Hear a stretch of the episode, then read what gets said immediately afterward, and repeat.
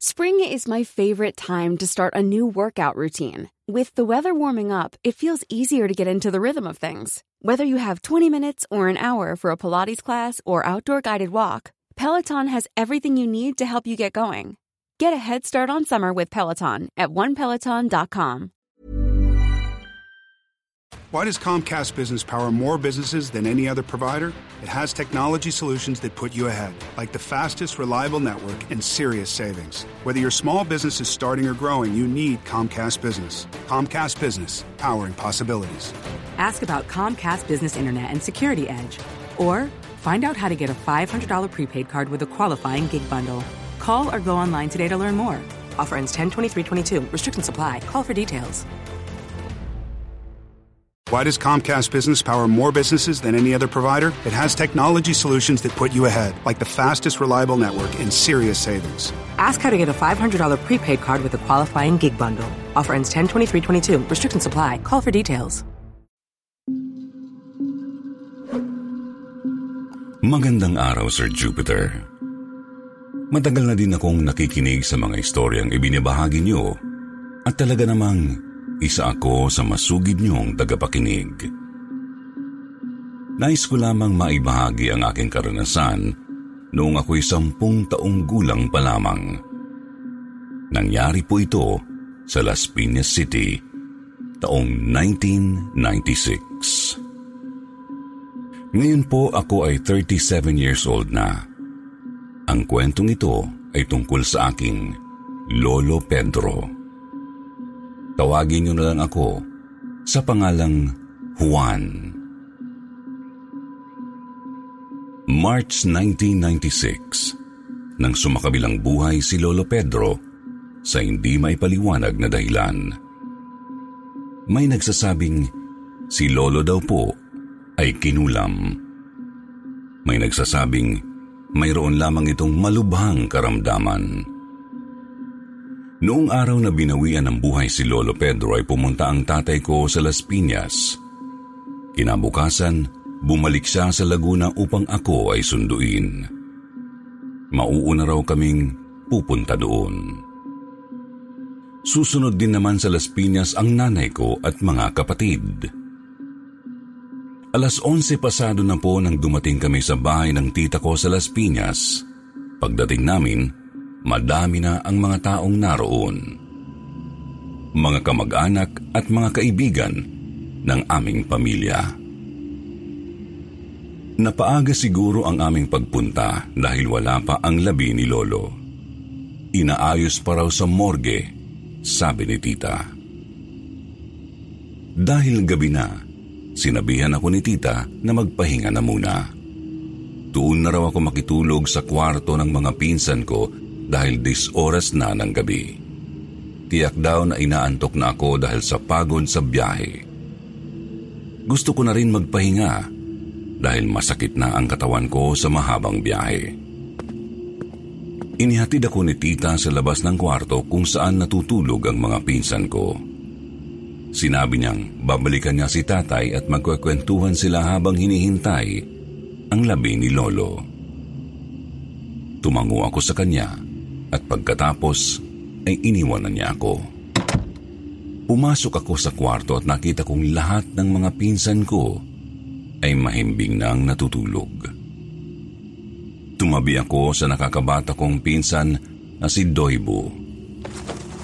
Makalipas ang ilang sandali, ay nakatulog na rin ako. Habang natutulog ako, bigla na lang nagising ang diwa ko. May naramdaman akong kakaiba sa paligid. Parang may enerhiya akong naramdaman sa may bintana at parang may kung anong nagtutulak sa akin para tingnan ito. Naramdaman ko rin ang paglamig sa kwarto na parabang nilagyan ng aircon samantalang ventilador lang naman ang gumagana at iisa lang ito.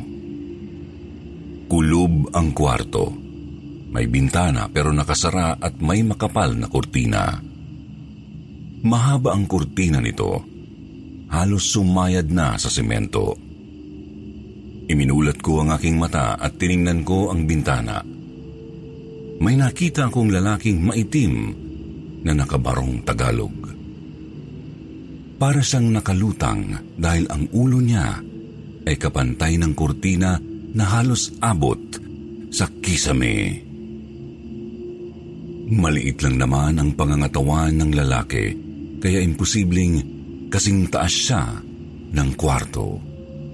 Kaya nasabi kong para lang siyang nakalutang. Akala ko ay namamaligmata lang ako. Kaya pumikit ako at nang muli kong minulat ang aking mata, ay naroon pa rin siya. Kahit anong gawin ko, ay hindi pa rin siya umaalis. Nakaharap siya sa amin at parang nakatitig sa aming magpipinsan. Sa pagkakataong iyon, ay tiningnan ko ang kanyang paa. Nakaangat ito sa simento. Tumayo ang mga balahibo ko sa katawan, pati yata ang buhok ko ay nagsitayuan. Hindi ko kasi gaanong makita ang mukha niya. Parang malabo ito, kaya hindi ko makilala kung sino siya. Ginigising ko si Doibo, ngunit walang lumalabas na boses sa akin. Panay ang yugyug ko sa katawan niya pero parang mantika siya kung matulog. Humihilik pa siya. Tiningnan ko ang iba kong pinsan. Nagbabaka sakaling may gising sa kanila. Pero lahat sila ay mahimbing na natutulog. Hindi ko na alam ang gagawin Sir Jupiter ng mga oras na yon dahil ayaw umalis ng lalaki kaya nagtalukbong na lang ako ng kumot. Kinuha ko ang unan ko at ipinatong sa ulo ko para wala akong maramdaman o marinig na ingay. Dahil sa takot, hindi ko namalayan na nakatulog na pala ako at paggising ko kinabukasan, tinitigan kong muli ang bintana. Naisip kong imposibleng may magsabit doon o maghanger ng barong sa itaas ng kortina dahil halos sagad na ito sa kisame ng kwarto. Bumangon na ako at lumabas ng kwarto. Tumambad sa akin ang labi ni Lolo Pedro na nakaburol sa salas. Nilapitan ko ang kabaong niya at tiningnan ko siya sa loob. Pinagmasdan ko siya at kinilatis. Maitim si Lolo at nakasuot siya ng barong. Naalala ko ang suot na barong nang nakita kong maitim na nilalang sa kwarto kagabi. Magkatulad ang barong nila ni Lolo. Saka ko lang naisip na baka kaluluwa ni Lolo ang nakita ko na nakatitig sa aming magpipinsan. Marahil ay nagbabantay siya sa amin. Parang gustong lumabas ng luha ko, Sir Jupiter, dahil kinurot ang puso ko dahil kahit wala na si Lolo sa aming piling, ay binabantayan pa rin niya kami.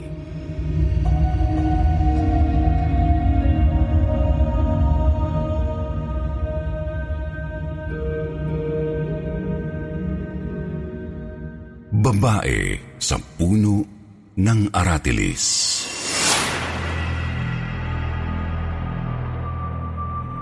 Sir Jupiter, itago niyo na lamang po ako sa pangalang Andrea.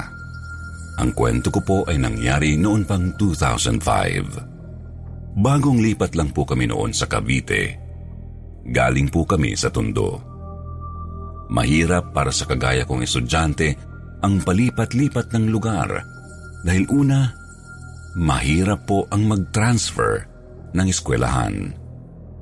Bukod sa iiwanan mo na naman ang mga kaibigan mo, bagong pakikisama na naman sa lilipatan na eskwelahan ang kakaharapin. Isa ito sa mga nagpapahirap sa akin tuwing lilipat kami ng tirahan. Bagamat hindi na po bago sa akin ang ganitong pamumuhay, dahil ganoon po talaga sa trabaho ni Papa. Ayoko na pong sabihin kung anong trabaho niya, pero may kinalaman po ito sa church.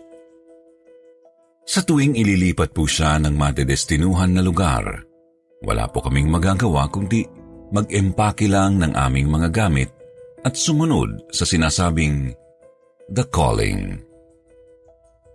May ilang buwan na po kami rito sa Cavite. Dahil kalagitnaan na ng school year ang paglipat namin, mahirap talaga para sa akin ang maghabol ng mga lessons pero ang pinakamahirap po ay magkaroon ng mga bagong kaibigan. Hindi po ako ordinaryong estudyante kaya hindi po talaga ako pala kaibigan. Bukas po ang aking third eye, Sir Jupiter. Nakakakita po ako ng mga nilalang na hindi nakikita ng ordinaryong tao. Dahil po sa gift ko na ito, kaya hirap po akong makipagkaibigan. Mahirap pong magkwento dahil hindi mo alam kung paniniwalaan ka. Minsan po kasi sinubukan kong magkwento, pero yung hindi nila ako tinatawanan, nilalayuan nila ako dahil natatakot sila. Kaya hindi na lang po ako nagkikwento. Anuman ang nakikita ko at nararanasan, sinasarili ko na lang. Hanggang isang araw po, uwian na namin sa klase.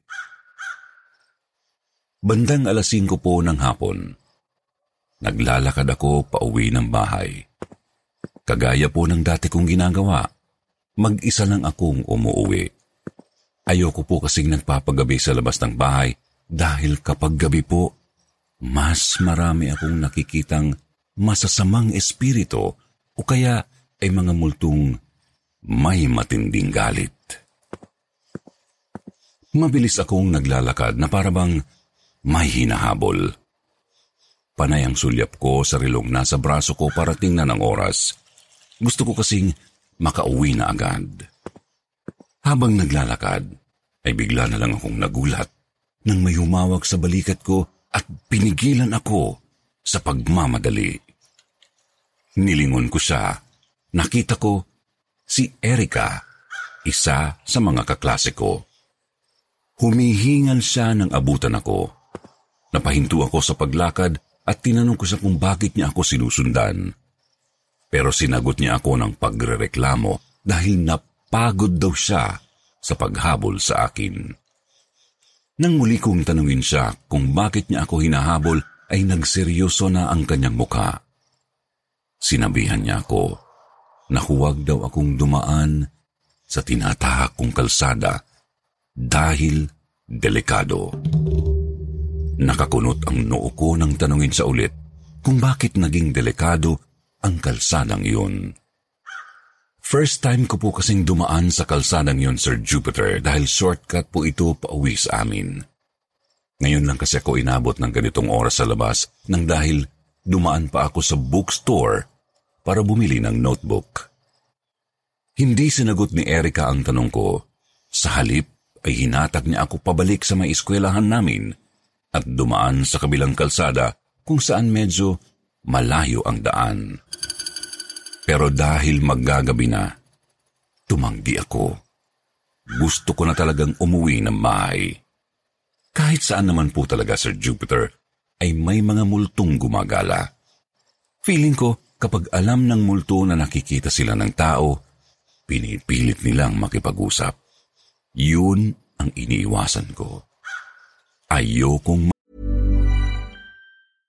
Hey, I'm Ryan Reynolds. At Mint Mobile, we like to do the opposite of what Big Wireless does. They charge you a lot, we charge you a little. So naturally, when they announced they'd be raising their prices due to inflation, we decided to deflate our prices due to not hating you. That's right. We're cutting the price of Mint Unlimited from $30 a month to just $15 a month. Give it a try at mintmobile.com slash switch. $45 upfront for three months plus taxes and fees. Promote for new customers for limited time. Unlimited more than 40 gigabytes per month. Slows. Full terms at mintmobile.com. Everyone knows therapy is great for solving problems. But getting therapy has its own problems too. Like finding the right therapist, fitting into their schedule, and of course, the cost. Well, BetterHelp can solve those problems. It's totally online and built around your schedule. It's surprisingly affordable too. Connect with a credentialed therapist by phone, video, or online chat, all from the comfort of your home. Visit betterhelp.com to learn more and save 10% on your first month. That's BetterHelp H E L P. karoon ng koneksyon sa kanila. Medyo nagtalo pa kami ni Erika kaya bigla niyang nasabi na delikado raw sa daang yun kasi mayroong baliw na babaeng nanghaharang sa kalsada kapag gabi na. Tinawanan ko na lang ang sinabi na Sir Jupiter. Naisip ko kasing natatakot siyang dumaan doon dahil sa sinasabi niyang baliw na babae. Para sa akin, mas nakakatakot makakita ng multo, kaya lalo akong nagmatigas na doon dumaan.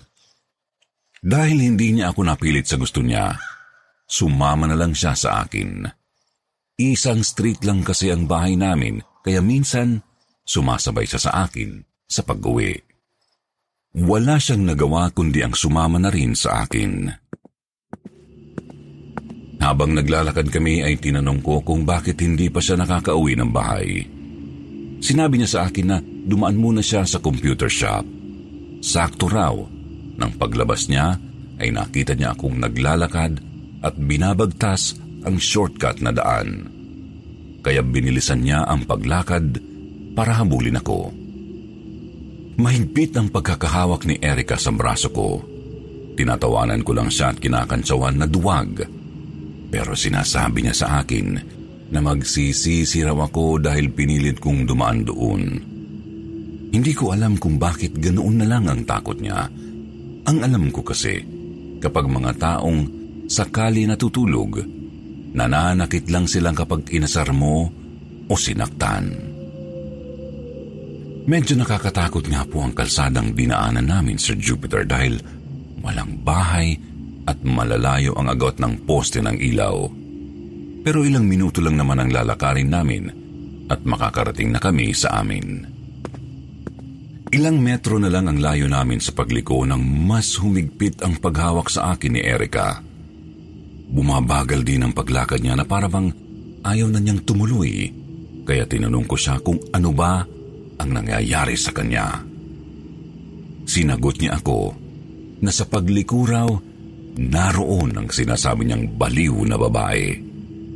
Nakatira raw ito sa puno ng aratilis. Tiningnan ko naman ang sinasabi niyang puno. Nakita kong may puno nga sa lilikuan naming daan, pero wala naman ako nakitang babaeng naroon. Pero ipinagpipilitan niyang mayroon daw. Isang beses siyang dumaan sa kalsadang iyon at nakita niya ang babaeng baliw at hinabol sa nito ng galit na galit. Inisip niya na baka nagkataon lang daw ito kaya umulit pa siya na dumaan ulit sa shortcut pero nakita niyang naroon pa rin ang babae. Hindi ko na magawang sabihan si Erika dahil naramdaman ko ang panginginig ng kanyang kamay. Senyales na takot na takot siya. Nakatingin ako kay Erika habang naglalakad kami nang may marinig akong umiiyak na babae sa bandang unahan namin. Narinig ko rin ang sinabi ni Erika na nandyan na siya, bumalik na tayo Andrea. Pero mas pinili kong tumuloy dahil na rin sa curiosity. Habang papalapit na kami ay lalo kong nakikita ng malinaw ang babaeng sinasabi niya. Nakadaster siya na kulay dilaw at bulaklakin. Magulo ang buhok niya Umiiyak siya na parabang may kinakausap na kung sino. Galit na galit siyang sumisigaw na parang may sinisisi. Habang papalapit kami ng papalapit, ay mas lumilinaw pa ang itsura niya sa paningin ko. Duguan ang mukha niyang humarap sa amin. Nagsumiksik si Erika sa akin dahil sa takot. Hindi niya magawang tingnan ang itsura ng babae umaagos ang dugo mula sa kanyang ulo. Tila nabiyak ito. Nagiging kulay pula na ang damit niya dahil sa dugo. Hindi na rin makilala ang itsura niya dahil namamaga ito at puro sugat. Bigla ring nabali ang kanyang binti na naging dahilan ng bigla niyang pagluhod sa kalsada. Napasigaw ng malakas si Erika habang ako ay hindi na makalakad at nanatili lang sa pagkakatitig sa babae. Umiiyak siya habang sumisigaw ng paninisi na may kasamang mura sa mga sasakyang dumadaan sa kalsada. Nagising ako sa pagkatulala nang biglang tumakbo si Erika. Sinundan ko siya dahil nag-aalala ako na baka madisgrasya siya. Tuloy-tuloy siyang tumatakbo hanggang sa nilagpasan niya lang ang babaeng baliw na sinasabi niya. Sinundan ko si Erika. Pagtapat ko sa babae, ay galit na galit siya sa akin. Sinisigawan niya ako na huwag daw tumakbo sa kalsada dahil masasagasaan ako. Nang lumagpas ako ng ilang dipa sa babae, huminto ako. Nilingon ko siya. Galit na galit niyang sinisigawan ang truck na dumadaan Sinasabi niyang walang pakundangang mga driver sila, walang pakialam sa mga taong dumadaan. Nang lumagpas na ang truck, ay umiiyak siyang naglakad pabalik sa puno ng aratilis. Napaluhod siya at paulit-ulit na tinatawag ang anak. Nakaramdam ako ng lungkot nang makita ko siya sa ganoong sitwasyon. Bigla kong naisip si Erika. Nakita ko siyang napahinto sa pagkatakbo. Nilapitan ko siya at hinawakan ang braso niya. Tinanong ko siya kung bakit nakikita niya ang babaeng yun. Hindi siya tao. Multo na yun. Napaupo siya sa gilid ng kalsada kaya tinabihan ko muna. Sinabi niya sa akin na bukas din pala ang third eye niya. Hindi ko alam pero Natuwa ako sa sinabi niya. Napangiti ako, pero ikinagalit niya. Nawala lang ang galit niya nang sabihin kong nakita ko rin ang babae dahil may third eye din ako. Tapos, nagtawanan lang kami. Sandali kaming namahinga sa gilid ng kalsada habang nakaupo at nagkwentuhan. Sa kanya ko rin nalaman ang kwento ng babaeng nakita namin na aksidente pala yun sa mismong lugar na yun kasama ang anak niya na limang taong gulang. Kaya pala siya galit na galit sa mga sasakyan dahil hit and run ang naging sanhi ng kanilang pagkamatay. Tuwing alas 5 laging nagpapakita ang babae dahil yun ang oras nang sila ay maaksidente. Ipinagtataka lang namin na hindi niya kasama ang anak niya sa tuwing magpapakita siya sa lugar na yun. Naisip namin ni Erika na kaya hindi pa napapayapa ang babae dahil hinahanap niya ang kanyang anak. Ang sabi ni Erika, pareho daw namatay ang mag-ina. Ayon sa usapan ng mga tao, dead on arrival sa ospital ang mag-ina nang isinugod. Bago kami umuwi ni Erika, Nagkasundo kami na dumaan ulit sa lugar na yun kinabukasan upang magtirik ng kandila at mag-alay ng dasal sa puno ng aratilis upang matahimik na ang kaluluwa ng babaeng iyon. Sir Jupiter mula po noon naging matalik kong kaibigan si Erica dahil magkapareho kaming espesyal. Mas matatakotin nga lang siya kaysa sa akin. Marami pa po kaming kwento na ibabahagi ni Erika sa inyo. Pero sa ngayon, ito na lang po muna. Dito na po kami naninirahan sa Cavite dahil nakapag-asawa na po ako. Samantalang, ang magulang ko po, palipat-lipat pa rin ang lugar kung saan sila madistino. Sa ngayon po, nasa Rizal po sila. Sana ay marami pang magbahagi ng kwentong kababalaghan sa inyong channel kasi po, Nakikinig na kami ni Erika at feeling namin marami kaming magiging kaibigan dahil marami pala ang kagaya namin. Relate much po talaga kami sa inyong mga kwento.